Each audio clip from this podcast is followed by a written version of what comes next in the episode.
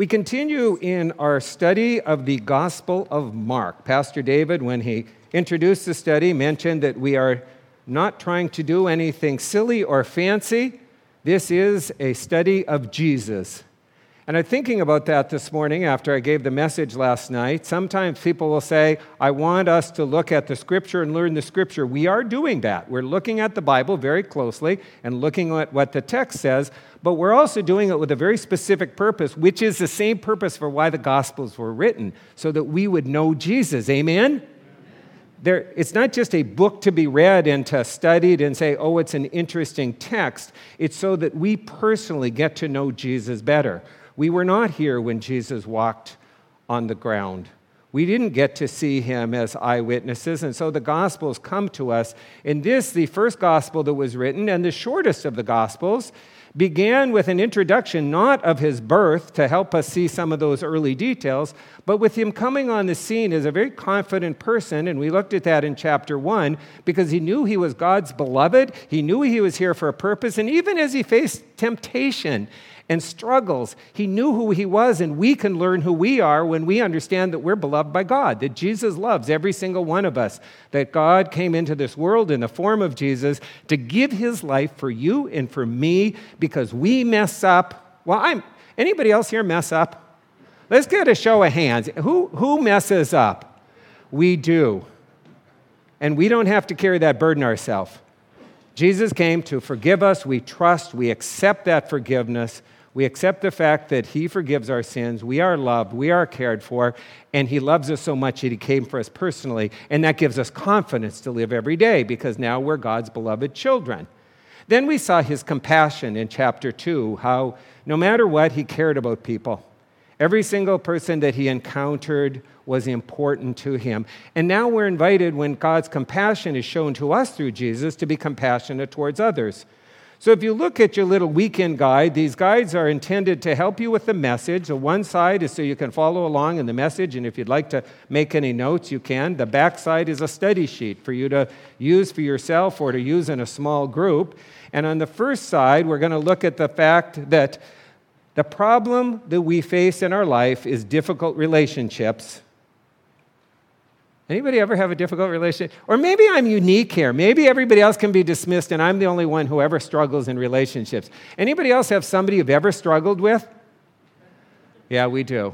We have those times when things can get difficult. Well, we get trapped into thinking we need to win in those cases. Amen? I'm going to say that again. We get into tough relationships and we think we need to win. Amen? If they would only do it my way, if they would only see it my perspective, if they would only change, and that becomes controlling and it gets weird and it messes stuff up, and that's not how Jesus taught us to live. So, our purpose is to, this is great, grow Christ's family, not win arguments.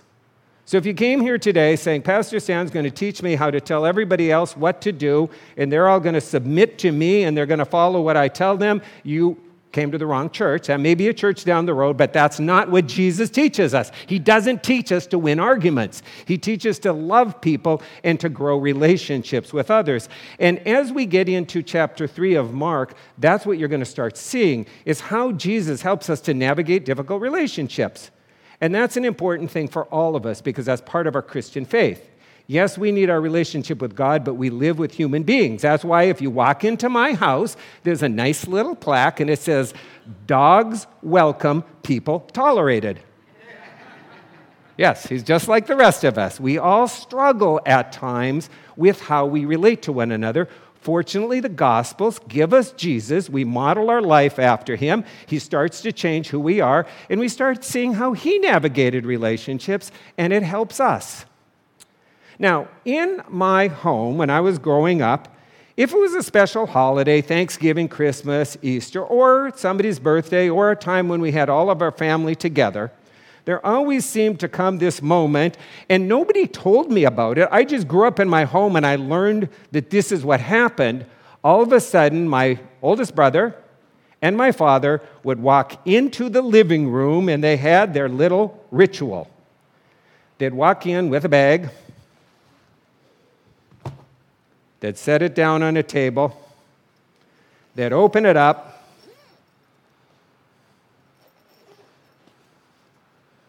Helps if I open it as opposed to close it. and out would come the chessboard. Do you know what that meant?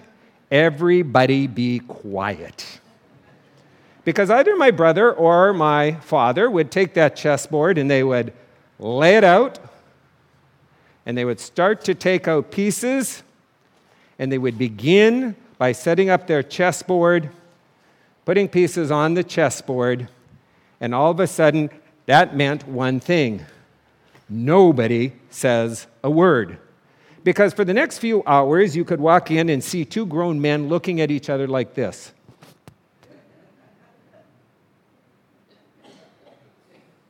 If you said a word, you were going to be in, pro- in trouble. Do you know why? Because whoever lost the game was going to blame you. They're going to say, Stan, you broke my concentration, and that's why I lost.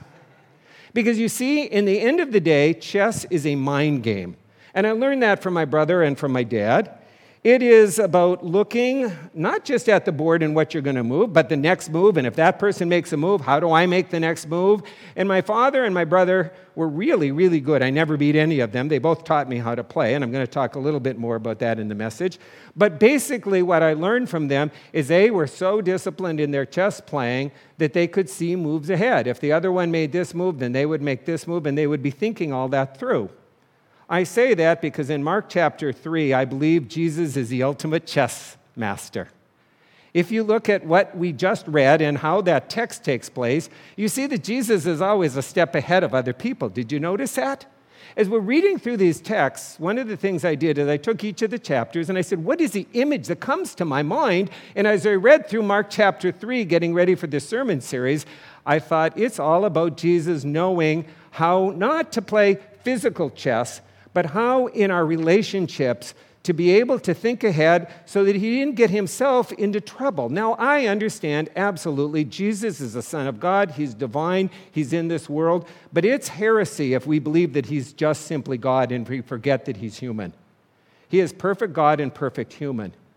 And early in the church, people tried to make God only divine, and that gives us all kinds of problems. Because if you have a Savior who's only God, he doesn't relate to us and he can't forgive our sins.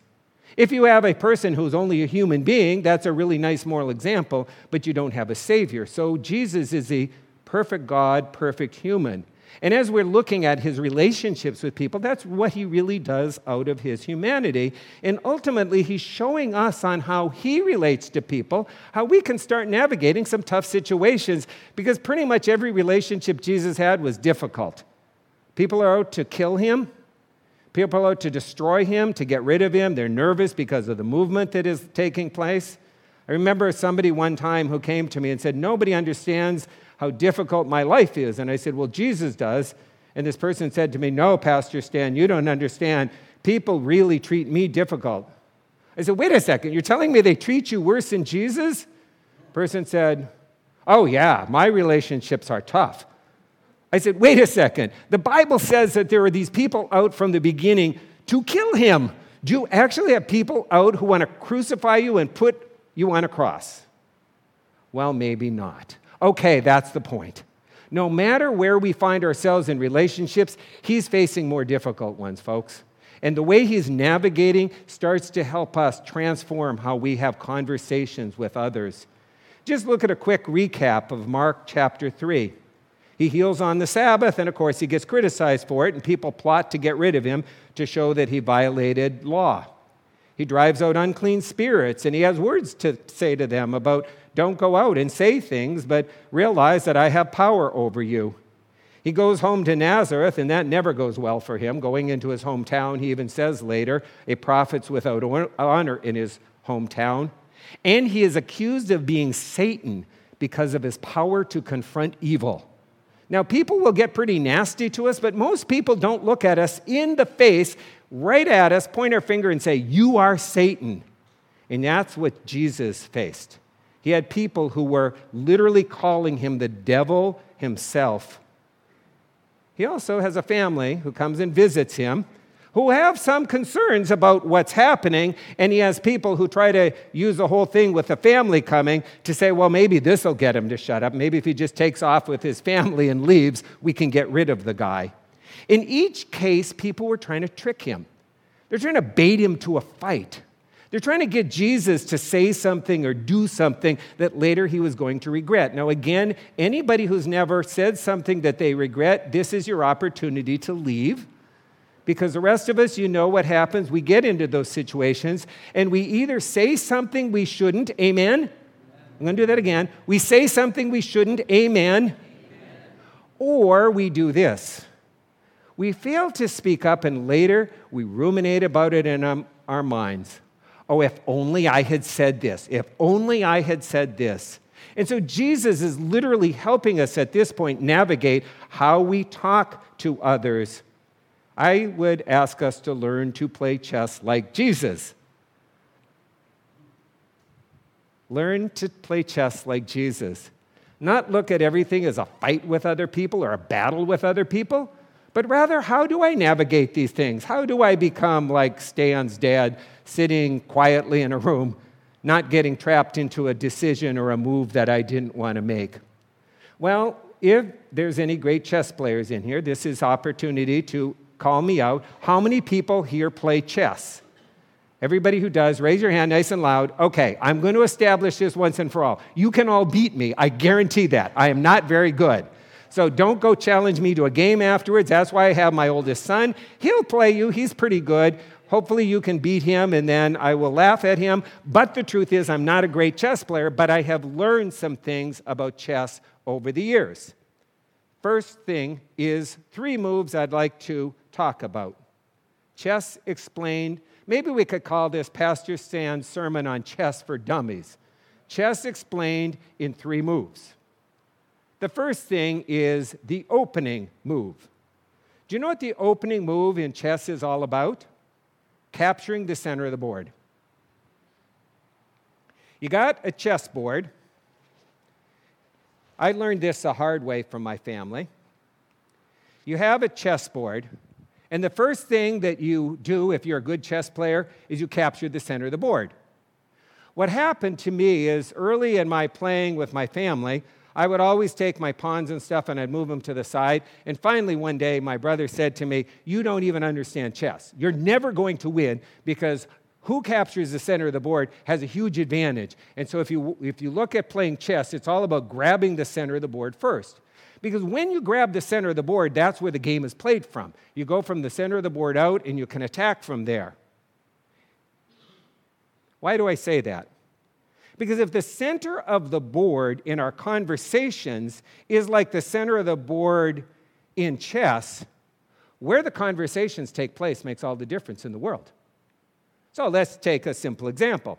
If you come to me and you start trying to have a fight about something, and I go to that fight, you've captured the center of the board, and now we're in the middle of an argument. Anybody ever have that happen? You feel like all of a sudden you saw somebody, you didn't want to have a fight with them, you didn't want to have an argument with them, and all of a sudden, you're sitting here and going, This is weird. I, I want to get out of here. So, what Jesus helps us understand from the beginning of chapter 3 is how to capture the center of the board so that we're not even having the wrong conversations with people. Because that's a lot of what happens in our life. We get into these situations that we just wish we weren't in. Chapter 3, verse 4. It's a Sabbath, and Jesus heals somebody. And the problem now is the Pharisees are trying to capture the center of the board, and they're trying to look at the law. They're saying, You, young man, are evil. You're not supposed to do things like that. You're not supposed to work on the Sabbath. So listen to what Jesus responds with in verse 4. Jesus asks them, Which is lawful on the Sabbath? To do good or to do evil? To save life or to kill? What happens to his critics? They're silent. Notice he didn't fight with them. He didn't argue with them over the law. He didn't say, you know, I am a scholar and let me go back and let's start debating the Old Testament. Rather, he went right to dictating the conversation by asking a question and getting a different discussion rather than what they wanted to do.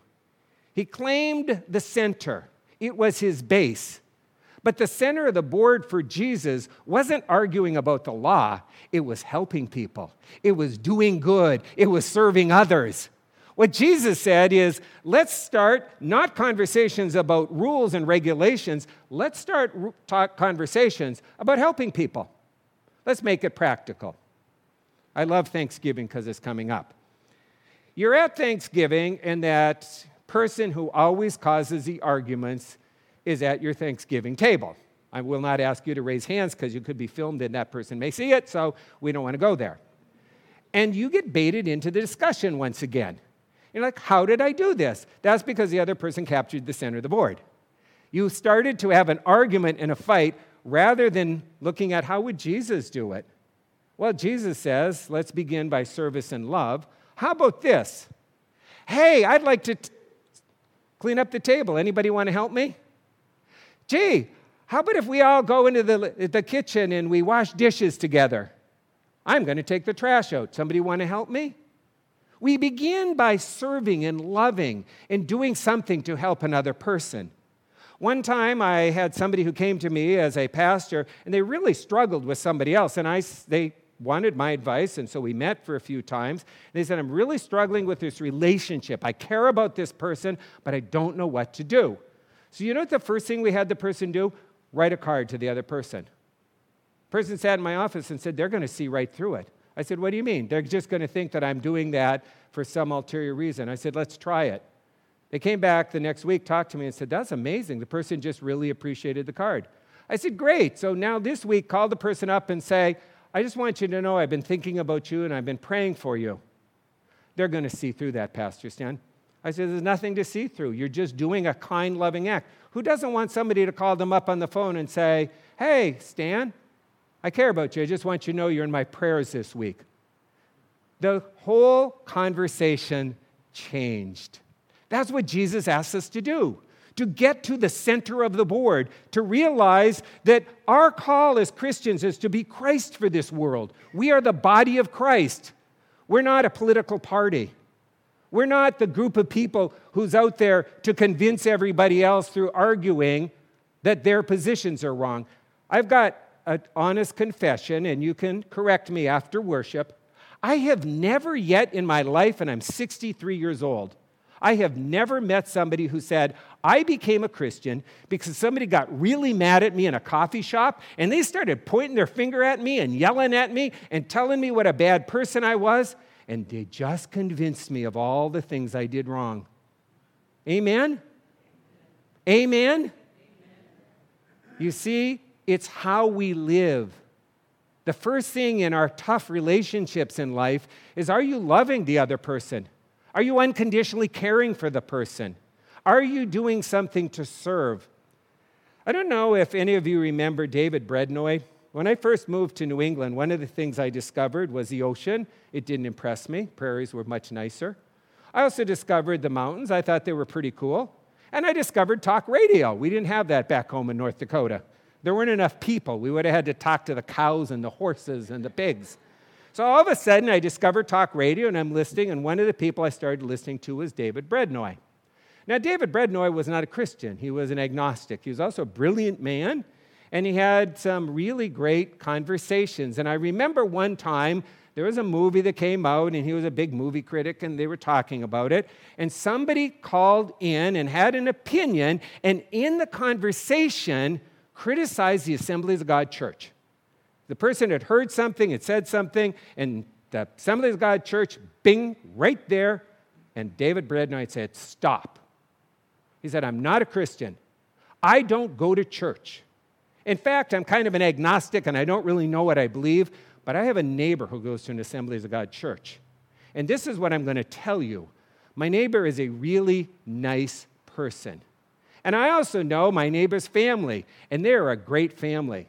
And I see the things that they do to help other people and how kind they are to me.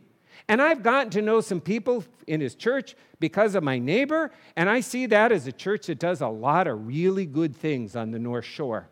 And he said, We're not going to criticize people that I see as nice people on this radio program. Can we capture, folks, the center of the board? Can we realize that when we are in our conversations and our difficult relationships, if we're going to fighting and arguing, then somebody else has captured the center of the board and it ain't Jesus? But if we can begin with love and service, we start having the relationships the way that Jesus teaches us. The second thing, the second move I'd like to share with you is called castle. Anybody know what castle is? It's an interesting move.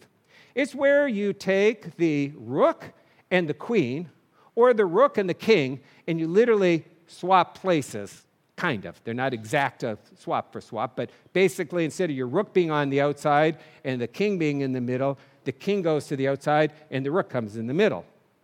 I was reading about castle a little, little bit, and it's always a move that helps the person who does it. It just changes the game.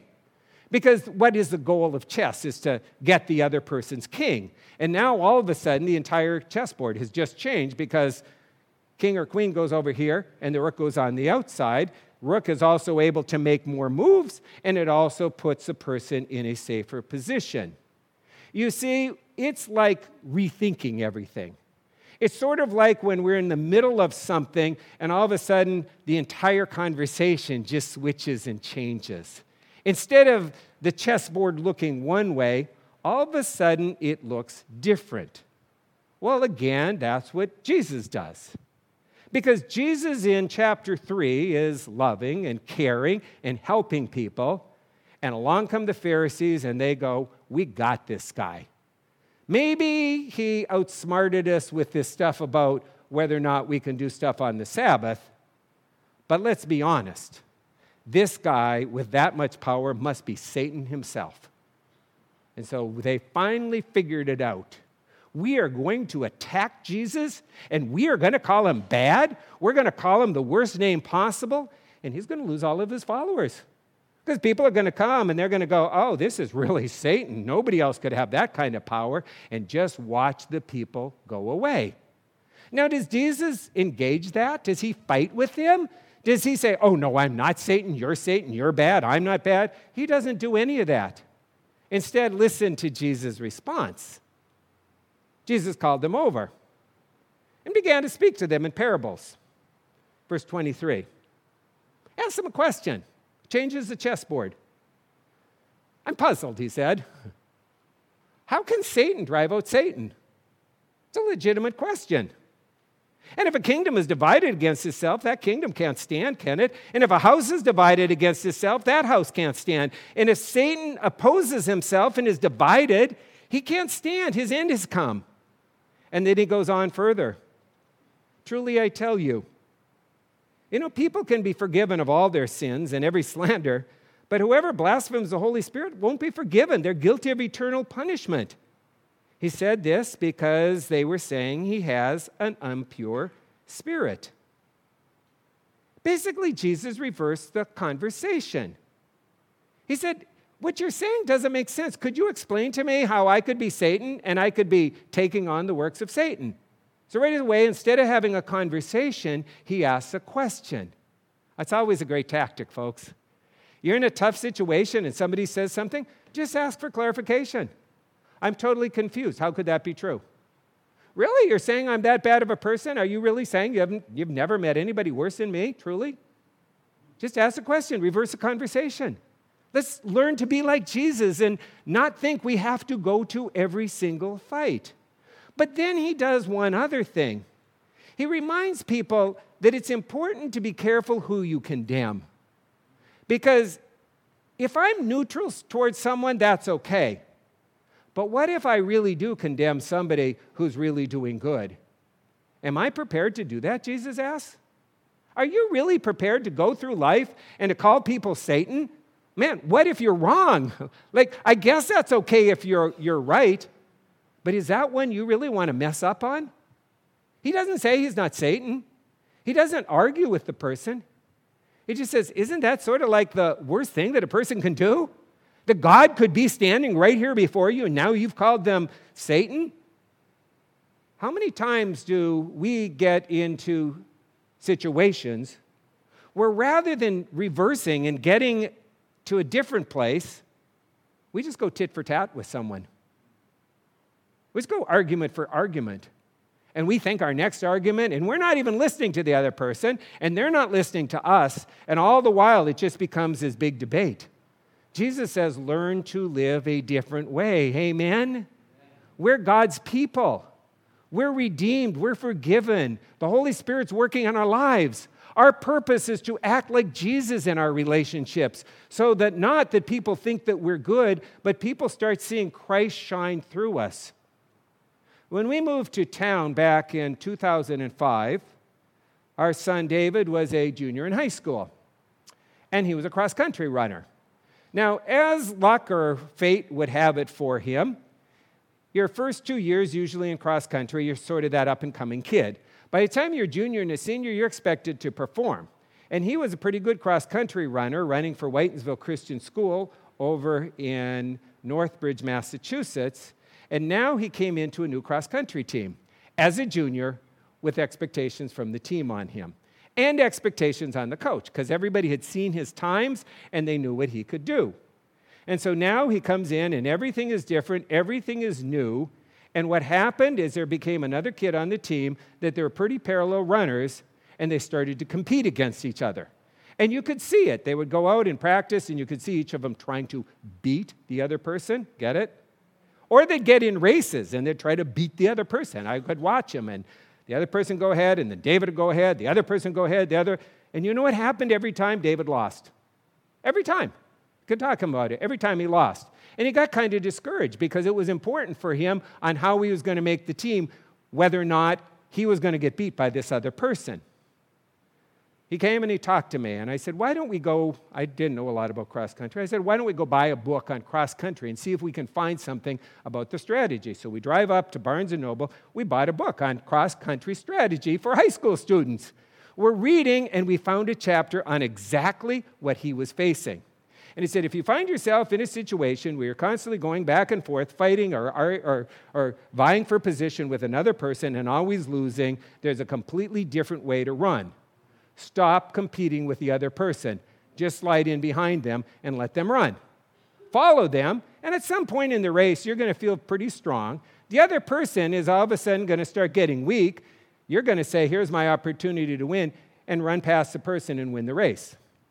First time he went out and did it, he won. Next time he did it, he won. Then he talked to me and he said, You'd think the other person would figure it out. I said, I don't think anybody's going to figure it out. Just keep doing your strategy. He kept winning the rest of the year. He never lost to the other person ever again. I was talking to David about that and he said, You know what else happened? We became best friends. He said, Because now all of a sudden this other person saw me as somebody who's a pretty good runner. Not somebody who was who was competing with him, not somebody who was arguing with him, not somebody who was having a fight with him on the cross country field, but somebody who was just kind of doing my own thing and pretty, pretty strong runner. Asked it to the team. David ended up being the number four runner on that team, which was a decent cross country team, and he made a good friend through it. You see, folks, what we do is we become like these two high school seniors or junior competing with each other, fighting with the other person, going back and forth until one or the other gives up and we're, we're discouraged and we're like, is this the best I can have in these relationships? And Jesus says the problem is you need to learn to castle, change it all, do something kind, quit having the argument with the other person. Let's figure out where we can maybe not have to be right. Remember what we said at the beginning? Jesus isn't teaching us how to win arguments. He's teaching us how to build God's kingdom, learning how to build relationships with people. And if you have somebody, and I have somebody in my life who's constantly just the know it all, who we start getting frustrated with, or the person we're constantly having a problem with, what happens if we just don't engage and we do something totally different? We become kind, we become loving, we become understanding. Because the problems happen at work and at our home. And what happens is we just feel bad about ourselves. Amen? We get into those conversations and we just never feel like it goes away. Craig Groeschel is a pastor who had a sermon recently on how we get into these negative cycles in our life. And I'm going to quote him for a moment. He said there's basically these different things that happen. We become relationally cynical. We start looking at somebody else and just kind of become cynical towards a person. And that's a very negative thought that we go to. Or we filter everything through a negative lens and start thinking bad things about another person. Is another thing that we tend to do if we're in difficult conversations or, or difficult relationships is we become absolute thinkers. I'm right, they're wrong. Ever been there? And people aren't so clear cut. He said the other thing we do is we blame. We get into a tough situation, we start blaming the other person for things that are problems in our life. And he said, You know, as Christians, one of the disciplines we have is fasting. We fast from food. We say, I'm going to take a meal off once a week and I'm going to use it to pray. Or we come to Lent and we fast during Lent. We say, I'm going to give up chocolate. I'm going to take all the money that I spent on chocolate or coffee or whatever it is, and I'm going to give it to something else. He says it's kind of a Christian discipline. He said, let's fast from negative thinking. Let's castle in our lives, folks. Let's quit thinking and saying the negative things to ourselves about the other person. Let's stop when we're having a struggle with someone else or struggle in situations, going to all the negative stuff, and become Christ in those situations. Instead of dreading going into work, what if we say, I'm going to have a prayer for my work today, and I'm just going to seek to try to do something kind and good? Because here's what a fast from negativity does it guards our heart. None of us feels good when we get into those negative situations in our life, anyhow. Jesus wouldn't have felt better about himself if he fought with the Pharisees. And the other thing it does is it makes relationships better. It gives us the opportunity to have healthy relationships as we start learning to live the way Jesus lived. And then, hopefully, if in our lives we can learn to claim the center, we can learn to pivot and change and get out of fights and have a different way of living, the most important move of all, and you all know it, is called what? Checkmate. Right? It's all, chess is all about checkmate. It's all about who wins. But here's the secret with Jesus victory isn't winning fights. Victory in God's kingdom is not about, I'm right and you're wrong, and I prove that to you, and I hope you feel really bad about those stupid ideas you had, and I don't ever want to hear them again. Victory in God's kingdom is about growing Christ's family, it's about making disciples. It's about helping people understand that in their life there's a Savior who forgives them as much as our Savior forgives me. It's realizing that we can be brothers and sisters in Christ and learn to love and care for each other. Which is why victory becomes a secular thing in our lives far too often, where we start thinking, I have to be right and someone else has to be wrong. In our text, what happened is people came to him and they said, Hey, Jesus, your family's here for you. Your mom, your brothers, they want you. And once again, Jesus claims victory. He does checkmate. Verse 33 Who are my brothers? Who is my mother? Then he looked at those seated in the circle around him and said, Here's my mother and my brother, and anyone who does God's will is my brother and my sister and my mother. He said, Folks, we're not here about my family taking me away and me being some inside group. It's not like Jesus and his mother and his brothers and maybe a few disciples were right and they wanted everybody else to be wrong and they wanted to prove to everybody else that they knew better than them. It's all about expanding the family. He said, folks, as long as we're doing God's will, we're, we're growing the family. He was clear. Jesus came to build a kingdom. Jesus didn't come to win arguments. Jesus came to bring people into faith so that their lives could become better, so we could be transformed and we could be forgiven, not so they join our political party. Amen? I'm going to say that again. Jesus came into this world to bring grace and forgiveness and have lives restored, not so they could join our political party. Amen. And that's what we start seeing on how Jesus declares victory. Our problem isn't that we need to win fights. Our problem is that we need to realize that our purpose should be to win the hearts and the lives for others so that they can serve the same Savior we can, and then families can be restored, communities can be built, Relationships can get better. When we do this, others see God's love shining through us. One of the things that I've always loved is Habitat for Humanity's founder, Millard Fuller. Because one of the things he realized is that Christians had a hard time doing certain things they wanted to do in this world because it was all the things that divided us that kept us from working together. And he looked at the church and he said, Here's the problem with the church. The Baptists are over here, and the Catholics are over here, and the Methodists are over here, and the non denominational are over here. And then there's the non-Christian world where, you know, here's a group of atheists and a group of agnostics, and then you have a Jewish synagogue over here and a bunch of people all confused, and they all kind of agree on some things, but they're so busy talking about what divides them, they never really learn to have conversations with each other.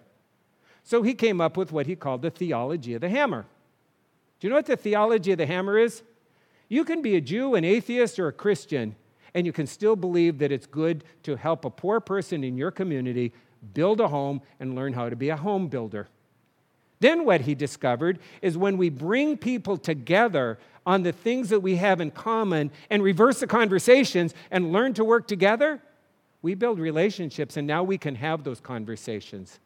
Because if all of our conversations happen at 30,000 feet and people are looking down on someone else arguing, everybody gets defensive and moves back.